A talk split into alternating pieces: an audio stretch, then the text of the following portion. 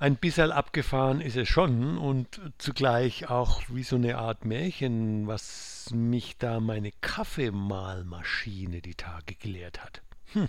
Und wenn Sie meinen, eine Kaffeemahlmaschine kann einem nichts beibringen, weit gefehlt. Und das ist so vorgefallen.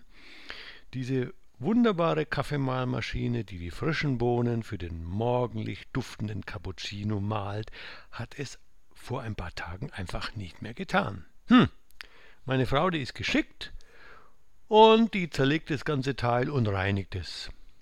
Na, es tut sich nix.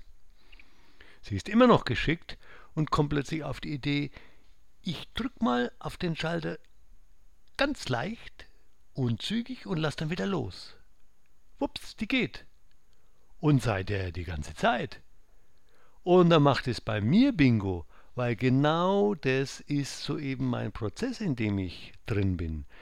Ich bin nämlich so begeistert von einem Projekt, dass ich zielsicher auf ein bestimmtes Ergebnis hin fokussiert bin. Ist ja nichts Schlechtes, aber manchmal nicht so hilfreich. Ich drücke also ganz stark auf den Knopf. Ich will gar nicht loslassen. Kein Wunder, dass ich mich ein bisschen unwohl fühle und die Kaffeemaschine mir erzählt, woran es liegt ist doch gut und schön, wenn du klar vorangehst, aber drück doch nicht immer nur in das eine Ergebnis hinein. Drück, mach los, Kraft und Freude hast ja eh. Und dann schauen wir, was rumkommt. Es könnte ja sein, erzählt mir die Kaffeemaschine, dass wenn du das dann nach deiner Kraft und Freude, die du hineinsteckst, einfach laufen lässt, viel mehr Möglichkeiten und Potenziale auftauchen, und besonders die, von denen du überhaupt keine Ahnung hast. Und als ich das wahrgenommen habe, habe ich richtig gemerkt, wie die Zellen sich ein bisschen weiten.